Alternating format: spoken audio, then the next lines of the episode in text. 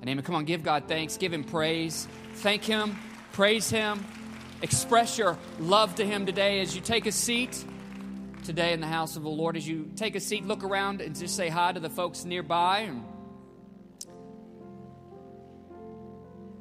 We're slowly getting back to the in being able to embrace one another as we feel a little more comfortable doing so. It is good. Thank you, worship team. Appreciate you leading us today. Listen, it is Father's Day on, on this Sunday, and so on behalf of New Life Church, to all the dads out there, we just want to say happy Father's Day. Those in person, those watching online, we do welcome you into our service today, and thank you for taking an opportunity to watch and participate with us. So good to see all of you. Dads, those of you here today, we have some treats for you. Uh, kind of at the back of our sanctuary, we've got different uh, pops and uh, Cracker Jacks, things like that. And um, if, if James gets too boring here in a minute with the sermon, you, you know, snack on those. And I'm, I'm, teasing, but yeah, you can have those during the service. Uh, we're just, we're kind of, we're that kind of church. You can eat and drink that kind of stuff here. So here in a moment, help yourself and grab those, and if you want to take them home, take some home with you later today. But to kick things off this morning, uh, we want to take a few minutes and just uh, express uh, our thoughts and our love to you as dads and fathers. We have a little video we want to show you, so let's check out this video.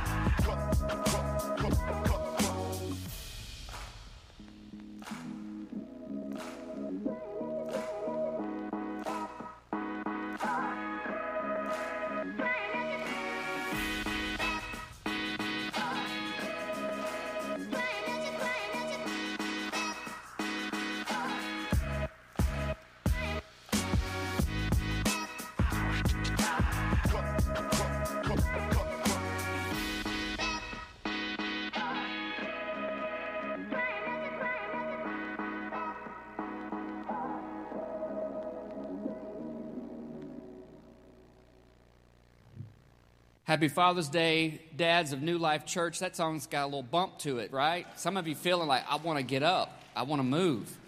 Happy Father's Day to everybody, dear, all of our dads. Listen, about seven years ago, we started a little tradition where we like to take time, certain holidays, we did for Mother's Day and for Father's Day, and honor Father of the Year. Obviously, it's not easy to, to have to do this, uh, to pick somebody because there's so many to choose from. But listen, we, we, uh, we have selected one uh, individual this year, and um, I want to want to take a moment to recognize and honor this this dad, um, and, uh, and here in our church. Let me get to my notes. There we go. This this father uh, of the year that we're selected this year um, is a uh, he's a faithful father, a devoted husband. Uh, who, who would do anything he can to provide for his home, for his family, been a faithful member here for over 20 years of this congregation, uh, a devoted follower of Jesus. Um, and uh, he, he's a veteran of America's Armed Forces. He's a cancer survivor and recently retired. And so this year, New Life Church's Father of the Year that we've selected is Bill Flake. Bill Flake. Come on up, my friend. Come on up, brother. You could see his face, he's like stunned, like, really? Come on, Bill. I know you still got the pep in your step. So good, man. Come on up, join me up here. Total surprise. Total surprise. That's good. That's good. Listen, Bill, we have, have a little um, award we want to show you, I want to give to you. New Life Church Father of the Year presented here to Bill Flake. This award is presented in recognition of all the amazing things that make you so very special your strength, your kindness, your generosity, your care, and your provision for your family, and your heart to see those around you know and experience the love of Christ. So, given with appreciation and admiration on this Father's Day of 2021 by your New Life Church family, Bill Flake, Father of the Year. Yeah.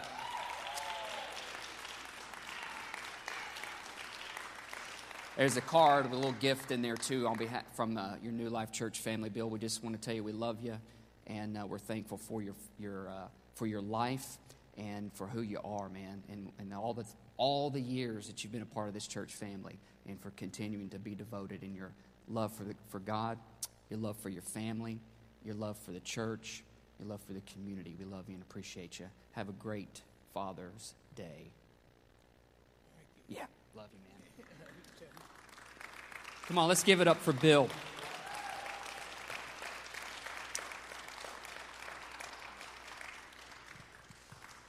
Sharon, make sure he grabs plenty of pop that you approve of, all right, for after church, all right? all right, well, listen, we're going to we're gonna continue our sermon series uh, today for the month of June. It's called Prayers. And I've asked one of our elders, James Pittman, to, uh, to bring today's message. And uh, join with me and welcome Elder James Pittman.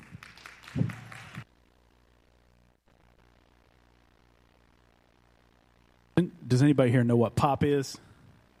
He was like, "Go get a pop," and I was like, "Is that is that something you drink? Do you mean Coke? Do you mean get a Coke?" Anyway, Megan was picked that song. He knows my name, and um, I was thinking just before I got up here, or not, um, not he knows my name. You hold my hand, whatever that song title is. It was um, a song I grew up with, and I was reminded of the times when, most recently, when my youngest, Lucy, who's 18 months, was watching Frozen on our tablet, and she's just gotten to the point now that she can appreciate suspense. And so she when there's scary parts or there's suspenseful parts, she'll she'll put it down and she'll walk away, or she'll tell you she wants to she doesn't want to want to watch it. And um, one of the times we were sitting together and we were watching it, she was right next to me and I had my arm around her and she was pretty engaged with it. We weren't doing anything special, but we watched the whole movie without any skipping around, and I was reminded just then of how, how much braver we are when your father's holding your hand, when, when you know someone's with you, when you are strengthened by that greater power next to you. So be encouraged. God is with you, He's holding your hand, and there's confidence that comes from that. If you've got an old school Bible, we're going to talk, we're going to start in Matthew 26. If you've got your normal Bible, as I call it, on your phone, will be in Matthew 26. We've talked about uh, bold prayers. We've talked about humble prayers, which got kind of hijacked there at the end. Still applicable, but awesome. And one thing that stuck out last week, if you weren't here, you can catch it on YouTube. We were talking about Jonah and Jeremy said, sometimes God's going to tell you to go to a place that is the exact opposite of where you would like to go. He will send you to a place where the potential for suffering or the, or the guarantee of suffering is present. And so, as we transition into what we're calling today dangerous prayers, I want you to keep that in mind that, that we need to be solidified in our hearts, in our faith, that God is completely good and that everything He asks us to do is for that good, for our good and His good. So at times there will, will for sure be those pleasant, comfortable, bountiful feasting family times, and there will be more joy than there will be suffering, but there will be suffering. So we're going to look at two prayers we're going to look at Jesus' prayer in the Garden of Gethsemane, and we're going to look at Isaiah, Isaiah's prayer when he encountered the Lord. So if you're in Matthew 26, we'll start in verse 36, and I'll just read you this, this section. Hang on here, don't zone out, stay in. If you're watching The Chosen, imagine this scene in your head with all the, with all the cast. Then Jesus went to, to the olive grove called Gethsemane, and he said, Sit here while I go over there and pray. He took Peter and Zebedee and Zebedee's two sons, James and John, and he became anguished and distressed. He told them, My soul is crushed with grief to the point of death. Stay here and keep watch with me. He went on a little further and bowed with his face to the ground, praying, My Father, if it is possible, let this cup of suffering be taken away from me. Yet I want your will to be done, not mine. Then he returned to the disciples and found them asleep, and he said to Peter, Couldn't you watch even one hour? Keep watch and pray so that you will not give in to temptation. For the spirit is willing, but the body is weak. Then Jesus left them a second time and prayed. My Father, if this cup cannot be taken away unless I drink it, your will be done. When he returned to them again, he found them sleeping, for they couldn't keep their eyes open. So he went to pray a third time, saying the same things again. Then he came to his disciples and said, Go ahead and sleep, have your rest, but look, the time has come. The Son of Man is betrayed into the hands of sinners. Up, let's be going. Look, my betrayer is here. And you know the rest of the story. That's, that so begins his arrest. Before we jump into Isaiah, I want to talk about dangerous prayers. Dangerous, the word itself is defined as something that is full of liability or exposure to harm or injury, exposure to risk or peril. So, prayers that expose us to risk, to physical, spiritual, mental suffering, whatever it is. It invites challenges and change. When we pray dangerous prayers, we pray open ended prayers that don't define our answer into a small box that will fit in our convenient life. And we see we see even Jesus struggled with anguish to the point of death. He was distressed at what he's known about the whole time. He keeps telling them over and over again the Son of Man must suffer and die, but will be raised up on the third day. He's known the whole time that his whole mission is leading to his unjust suffering and death and resurrection.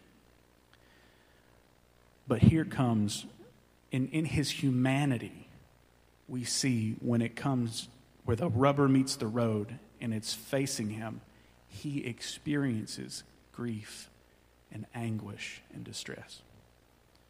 And he even, to the point of coming to the Father, running to the Father and saying, Is there any other way?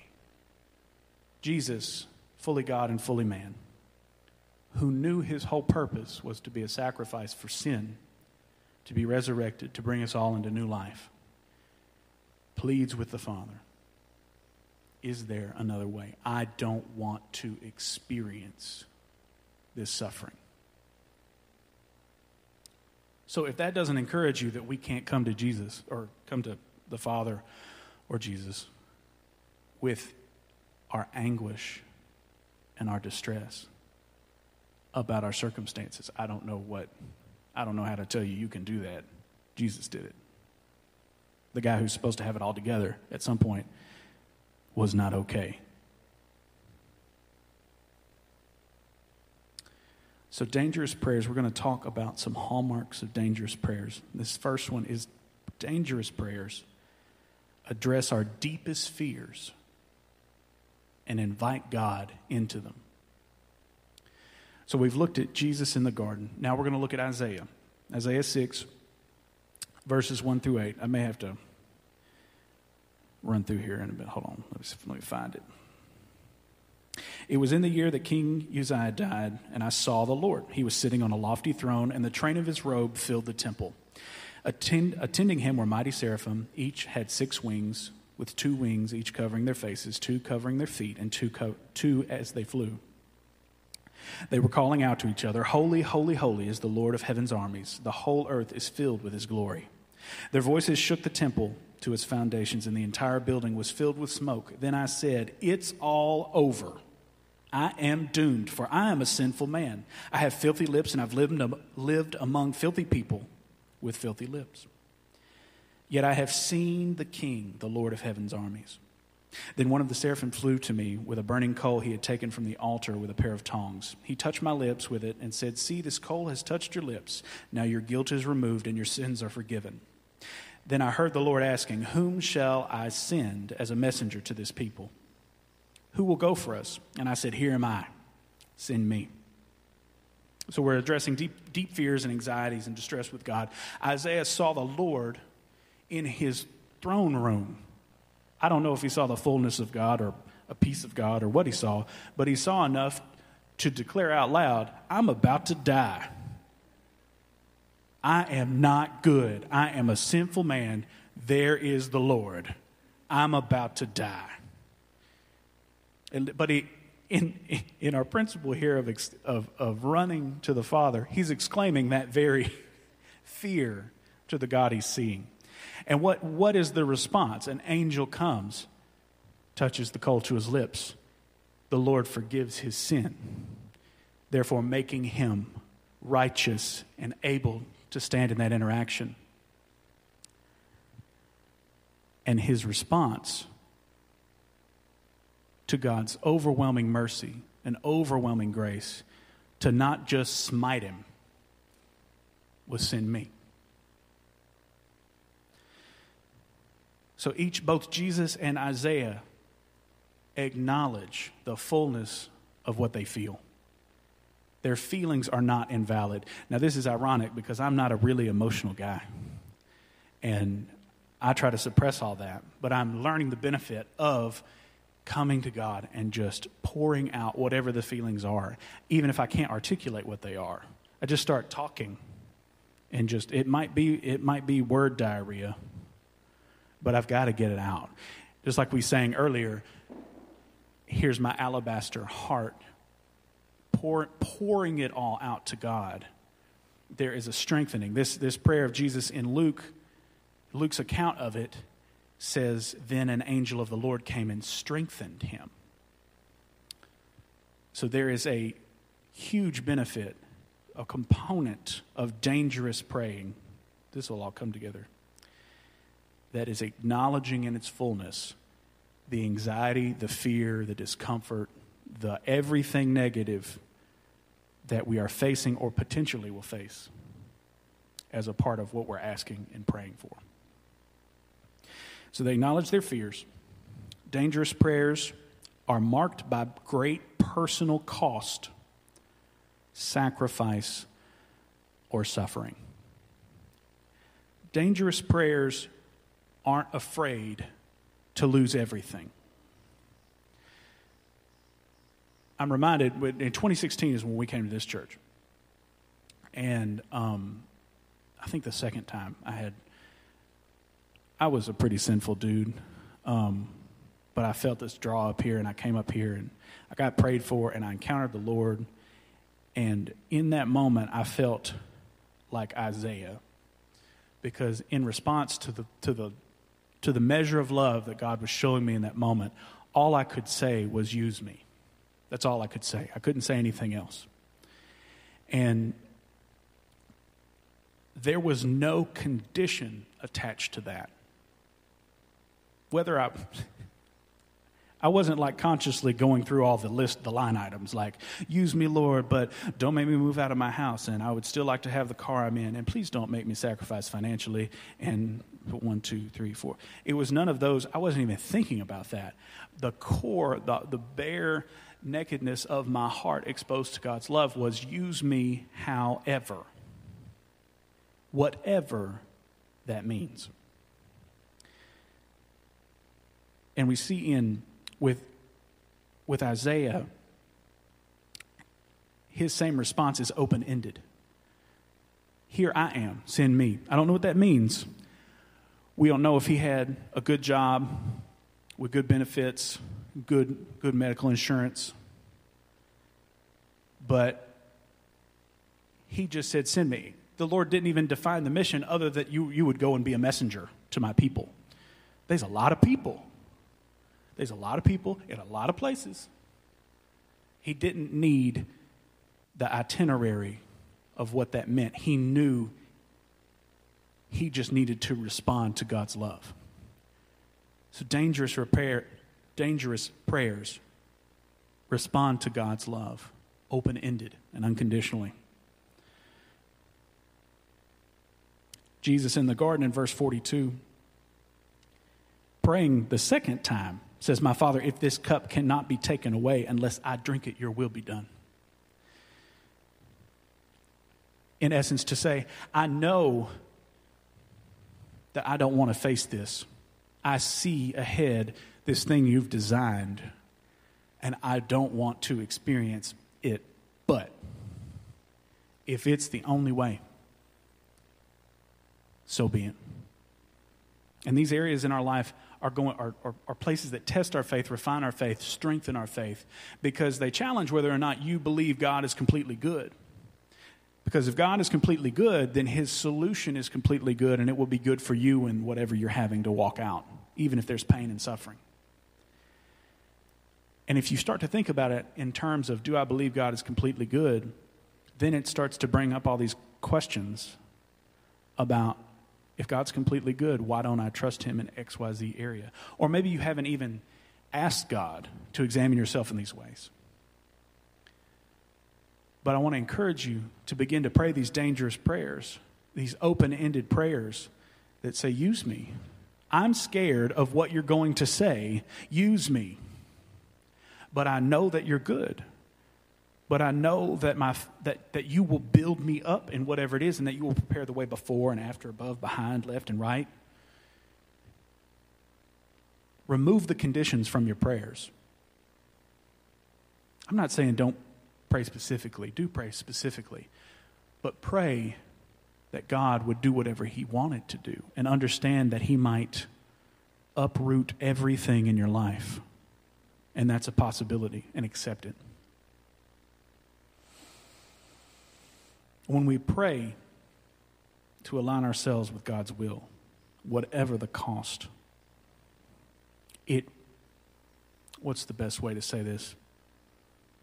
Resets it, resets us. If we've wandered off whatever way, it brings us back full center. It sets us in the middle of God's path. If we're over here to the left or to the right, inviting God into whatever it is to do whatever He wants at whatever cost places us in the middle.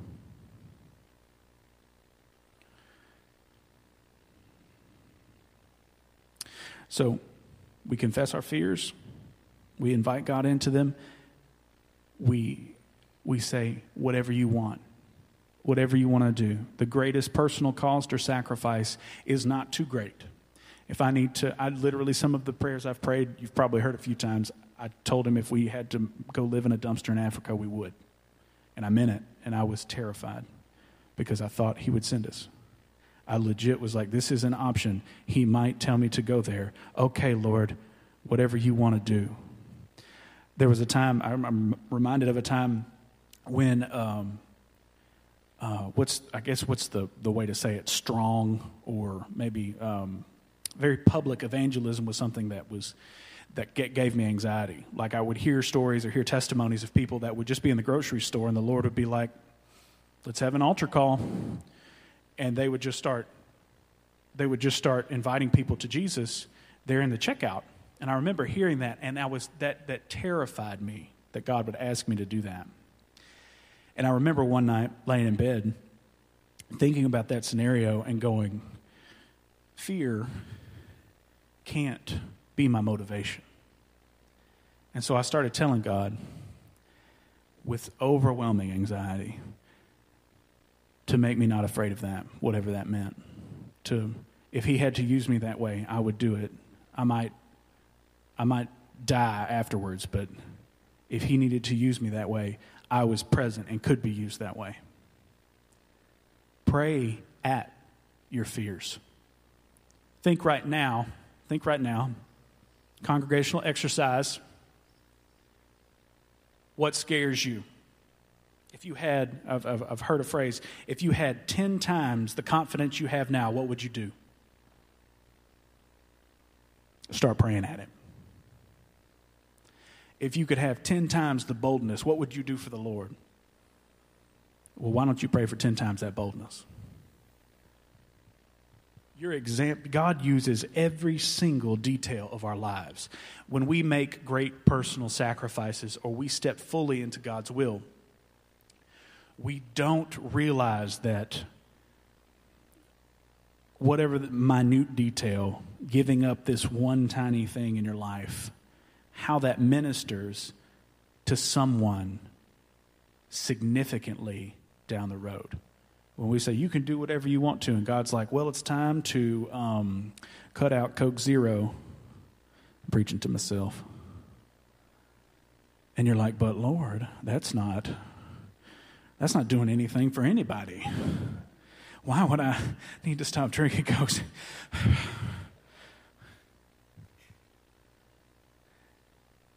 when God asks you to do something, and it sounds silly, you do it. Because later it's going to promote whatever He has in some way. I'm, and I'm done trying to figure it out, y'all. Y'all want to? I am level 12 ignorant of what God's doing. Every time I'm like, oh, yeah, He's doing this right here, He's like, no, I'm not. What made you think that? That ever happened to anybody? Closer you get to the Lord, the more you figure out you don't know anything. Amen. Oh, it's a great personal cost. Another mark of dangerous prayers is that they produce gains of faith. When you pray dangerously and God answers you, and you walk out the risk, the suffering, the whatever it is, the strength that comes from those things is enormous. If you pray timid prayers of comfort to keep you in your comfort zone and to only inconvenience others and not inconvenience yourself, you make God still works for the good. I'm not saying you're disqualified or anything, but you get timid answers you get small gains. God wants to answer us in every prayer. Because I've heard it put this way you need a diverse prayer portfolio.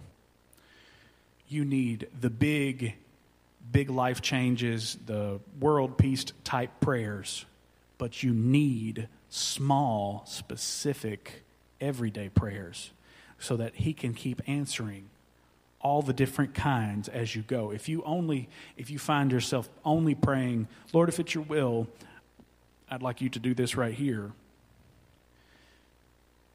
If you pray in that style, in that in that fashion, it limits his ability to answer you specifically and strengthen you.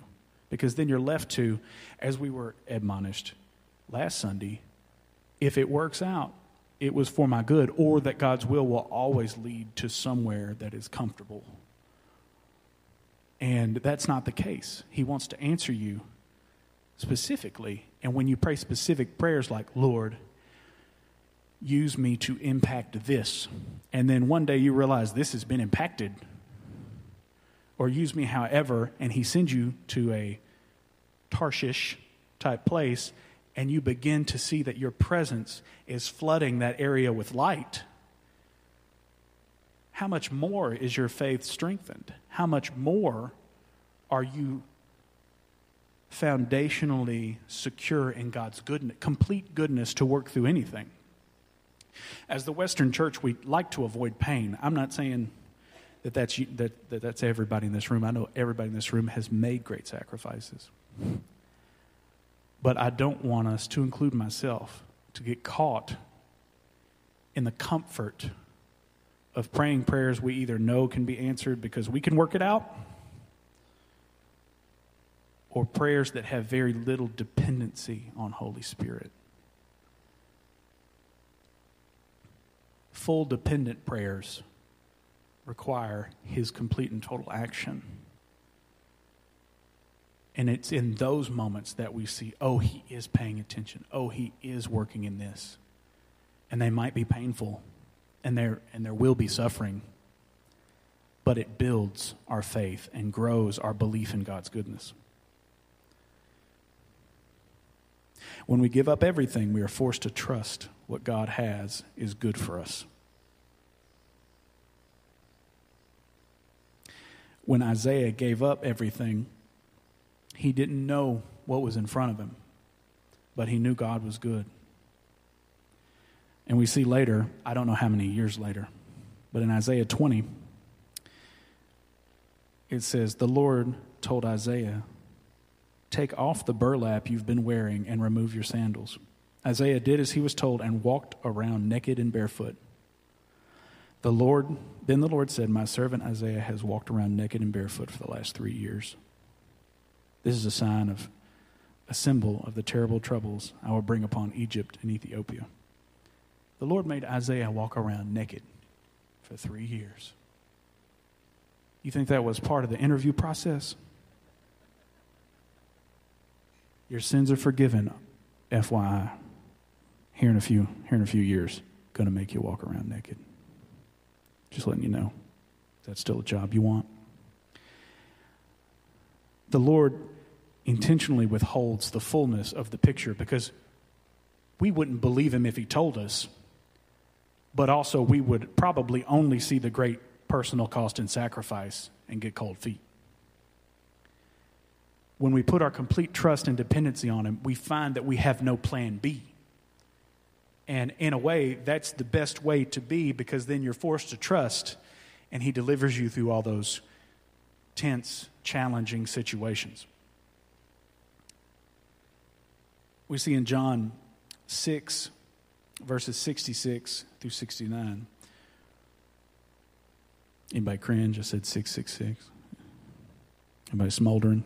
Check around you, check your neighbor. JK. John 6. At this point, many of his disciples turned away and deserted him. This is right after Jesus told a bunch of people, You're going to have to eat my flesh and drink my blood. You imagine following Jesus and he say something dumb like that?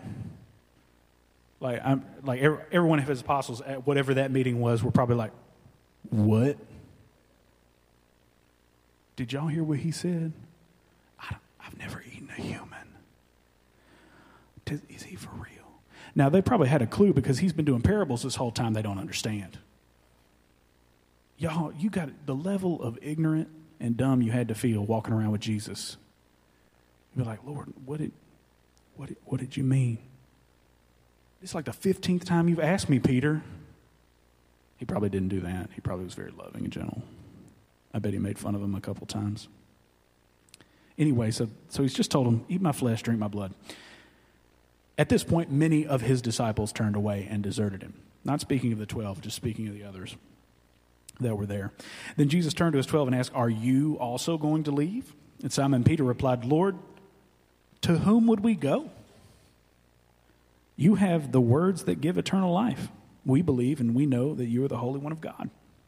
I can only in part think that this faith was built over time because Simon didn't have a plan B. They abandoned their jobs and family. And so when the challenging part of I don't understand and you said something weird happened, he was like, this is how I imagine he was like, Lord, whom, where, where, where else we gonna go?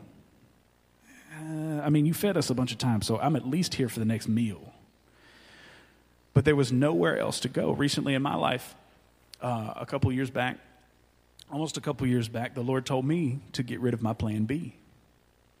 He said, I was, I did, y'all, y'all may or may not know, I used to work in EMS. I was a paramedic for what feels like a thousand years. It wasn't that long.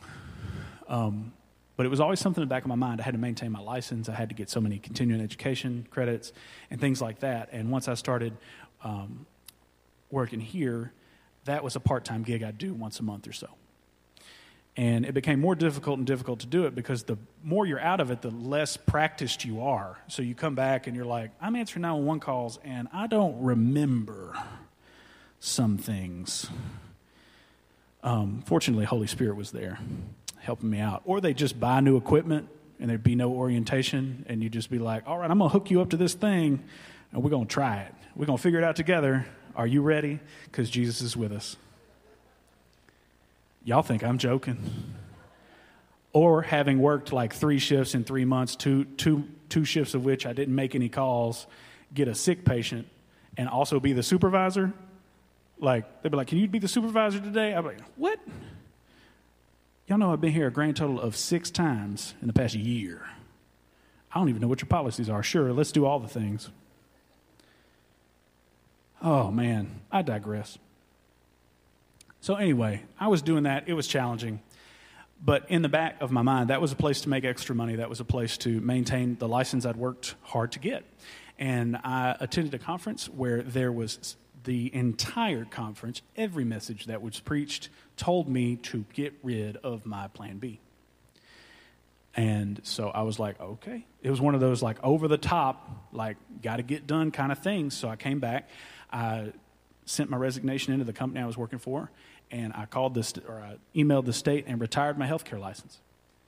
And when you retire it, there's no like grace period where you can be like, no, no, no, no, no, no, no, no, no, no, no, unretire that. When you retire it, it's like, congratulations. If you would like to do this again, you need to go to school and pass the test. So I did that. Um, that I was very peaceful. The entire process was very peaceful, but nonetheless, got rid of my plan B. And then COVID started. And I was like, well, I'm glad I'm not in that. But also, it became, it presented a challenging time for the church of whom I worked. Ours, our church, uh, I, I, I think the word thrived could almost describe our church's experience through COVID. But lots of other churches saw 50, 60% losses. And it was a, an unstable time. But nonetheless, I didn't need a place to run to because I had God and I didn't need a plan B. So God asked and said, Let that go because there's going to be some challenging things ahead and you don't need to have another option. At some point, I'm going to ask you to eat my flesh and drink my blood, and I don't need you to be like, I'm going to go back to the ambulance. So it forces us to be in a position where God has to provide, and we're forced to trust Him. But out of that comes great strength and confidence in who God is and what He can do through us. We get great gains of faith, and it puts our purpose and mission in perspective. If you don't know this, let me enlighten you God has a specific and unique purpose for you. Now, I know you've heard that, and that's a very church phrase. Like, okay, I'm going to love people. That's one of them. But God wants to use you to impact specific things only you can impact. I didn't know this for a long time until I prayed some of these dangerous prayers. I was like, sure, God can use me, but if I don't pray for that one dude, he'll send somebody else. And God was like, "No, no, you're you're the one for that person, so you need to go do that."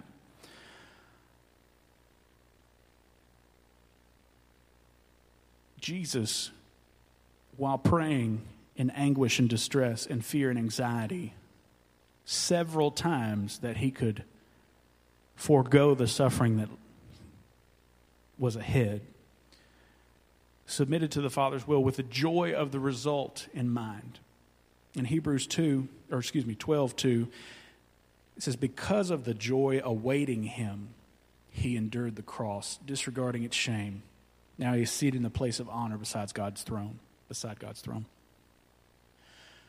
When we have purpose in front of us, and I'll give and God gives you specific I don't want to what I don't want to do is give you a formula so that you can be like, A plus B equals my purpose. The, God will give you specific, specific things that you are called to do.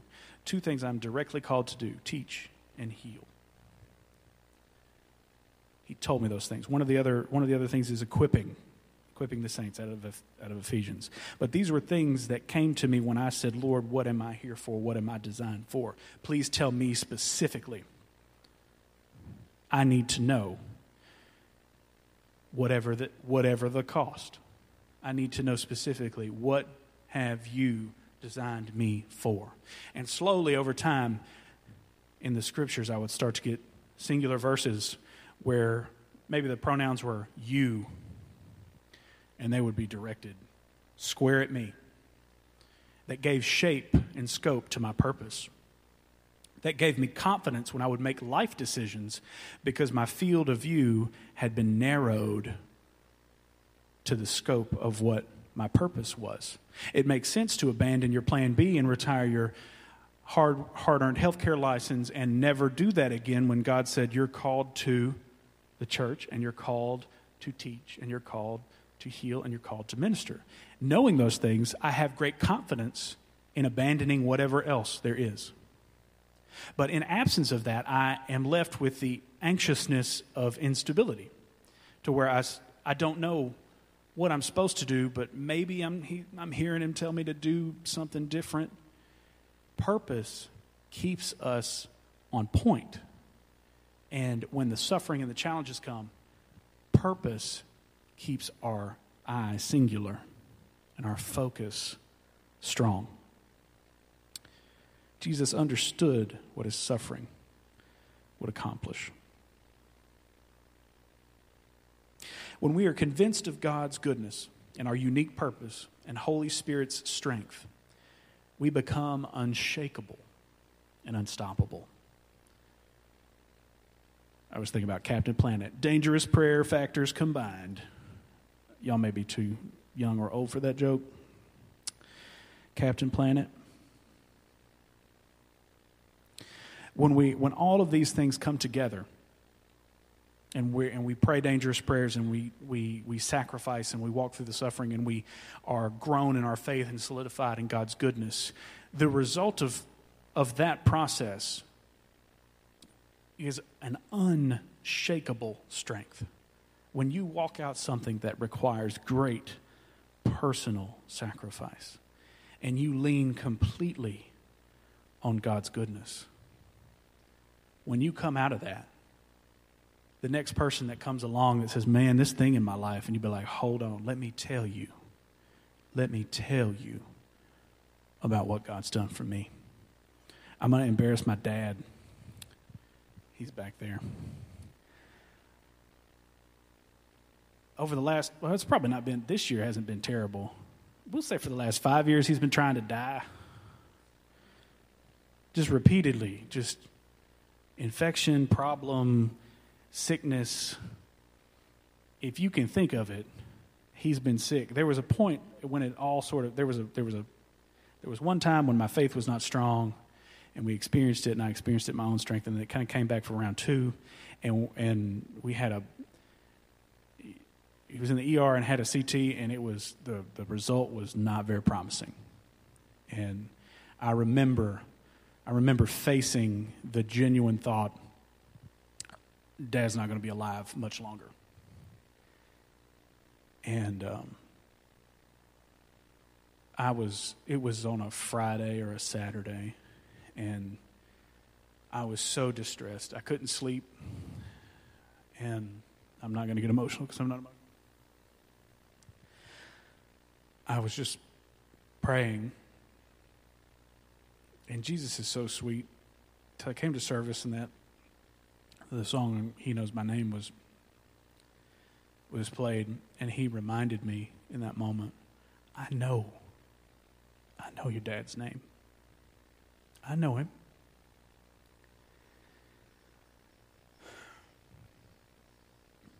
And he gave me such a peace for all of my distress and anguish. And then later that day, it was funny. I'm not a fasting kind of guy. I don't know if you can tell. Um, it's okay. I made a fat joke at great personal cost. Um, I fasted. I don't fast, y'all. I'm, is not a skill I've developed well. I decided I would fast because I heard that's what you were supposed to do. Um, and I, so I didn't eat, and I was gonna. I had made up in my mind like I'll just go. I won't eat until dinner, and I'll just pray intermittently. And I had some time. I was to be able to sit down and and uh, be in the Word a little bit. And um, anyway, it came, it was that Sunday, so we came to church. We saw people. We even went out to eat. I just had a drink, and uh, got back home, and the girls laid down for their nap. And I opened my Bible, and I was just praying about praying about my dad. And um, I can't even find the scripture anymore. This is this is how unique the event was in Psalms there was a place, and I can't even I can't even remember what it said, but with a complete confidence, the Lord said, "I'll deliver your father." Is word for word? That's what I heard, and I was like, "Oh, okay." And this is also like four hours into my designed eight-hour fast, so I was like, "Do do I eat now?" Hungry boy was hungry.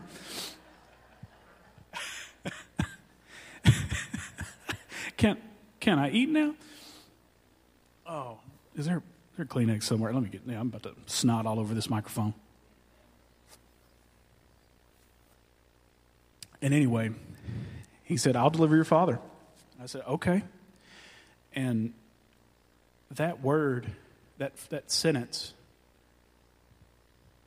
sustained the peace in my life for the next two years. Two years?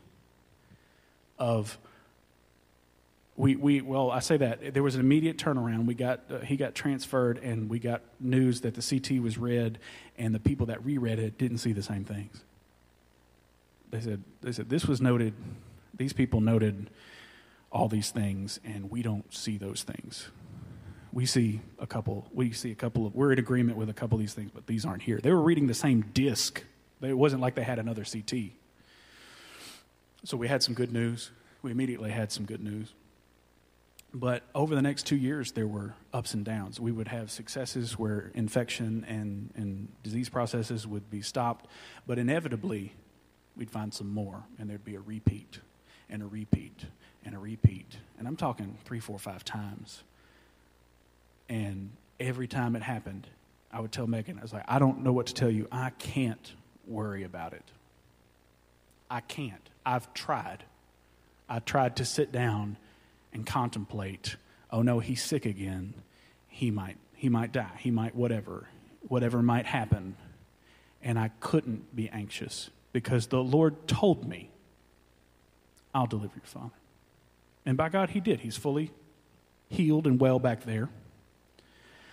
Uh, if you want all the nitty gritty, he'll be happy to explain it to you. Um, but at the same time, answering all of those prayers and answering even more prayers that now my father, who for the last 10 years wor- worked out of town, can now work remotely at home full time and be around the people that love him. So I tell you all that to say when you walk through something,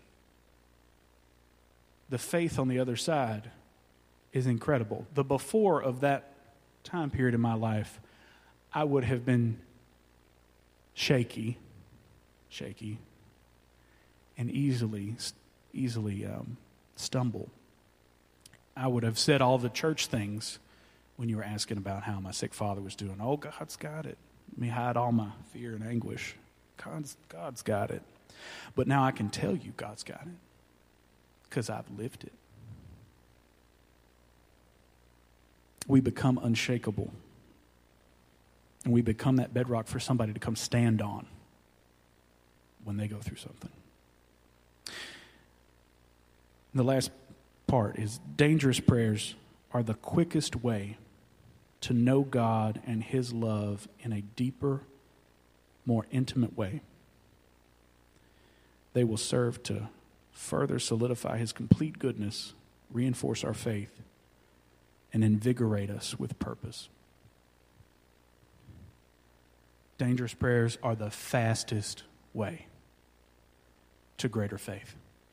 Do you want to go deeper with God? pray dangerous prayers, prayers that scare you, prayers that don't hold anything back. And I don't, I don't say that to say that you're sitting there intentionally praying and you're like, anything but this right here, Jesus. I mean, you might be, but I don't think we're consciously withholding ourselves, per se. But we may be subconsciously withholding areas of our life. I want to invite you, if you want to make great gains, if you want to see the fullest effect of God in your life, start praying open ended, unconditional prayers of surrender. From that, from that place, God can clear the whole field and begin to plant seeds in your life that you don't even know what He's planting, but you'll get the joy of seeing those things bloom year after year after year because in the beginning you said, Do whatever you want. And he says, Okay, but I'm going to have to move some big trees. I'm going to have to uproot some things in your life to make room for what I have. There is personal cost. Jesus said, Those who cling to their life will lose it, but those who give up their life will gain it. If we're to believe that God's completely good, and He is goodness itself, then we can't help but choose complete surrender. Would you, would you choose to completely surrender yourself to all things good? Yes. Sometimes our definition of good is different. But I want to invite you into that. If you've not done that, not even a salvation thing. You can believe in Jesus, and Jesus honors honors plenty of people and loves and cherishes and takes care of everybody. He takes care of creation, he takes care of us. We're his children, we're still his children. But if you want to go deeper, if you want to become more unshakable, if you want to be fully devoured by God's fire, start praying these dangerous prayers. Start praying unconditional, full surrender prayers. I'm reminded of the sacrifice when it would be put on the altar. We're called to be living sacrifices. The sacrifice didn't get up there and go, okay, only burn this part, only sacrifice this area, let only this area be a pleasing aroma to the Lord. This area over here, just leave it alone. Part of saying yes, part of holy surrendering is God is going to honor that request even if you change your mind later. You're going to be like, Lord, you can do whatever you want to. And He's like, bet. And then you'll find yourself a year from now, and he'll be, he'll, you'll be like, Yeah, Lord, you can move these pictures around in my house. You can rearrange the furniture. And then one day you wake up, and God has got a sledgehammer and He's knocking down your whole house. And you're like, What are you doing? You said I could do anything I wanted to. And you're like, All right, I guess it's fine. It's fine. Everything's fine. It's like that picture of the little dog in the room on fire. Everything's fine. But it will be because he's completely good. So I want to invite you. We're going to pray in a minute. This is talking about perspective. This whole year has been about refinement. It continues to be about refinement, specifically for our church, refinement. And it's only going to, you can, you can't lessen the length of suffering that you have to go through, but you can extend it. So I want to invite you to pray with me and to fully surrender to God. Jesus, you are complete goodness. Father, you are perfect in all your ways. We acknowledge that your ways are higher than ours. And Lord, where we have not surrendered, forgive us. Father, I surrender now. I speak for myself, and I pray, Lord, that everyone here would surrender to whatever you have, God, whatever area you need to get into, whatever changes you need to make, whatever cost that is there, Lord. We say yes. We give you our anxious, fearful yes, because only you can bring good from everything in our life. So we say yes to whatever you have. We say yes to purpose in our life. We say yes to sacrifice. We say yes to the pain we have to endure. We say yes to your strength. We say yes to your faith. We say yes to being unshakable and unstoppable. In Jesus' name. Amen.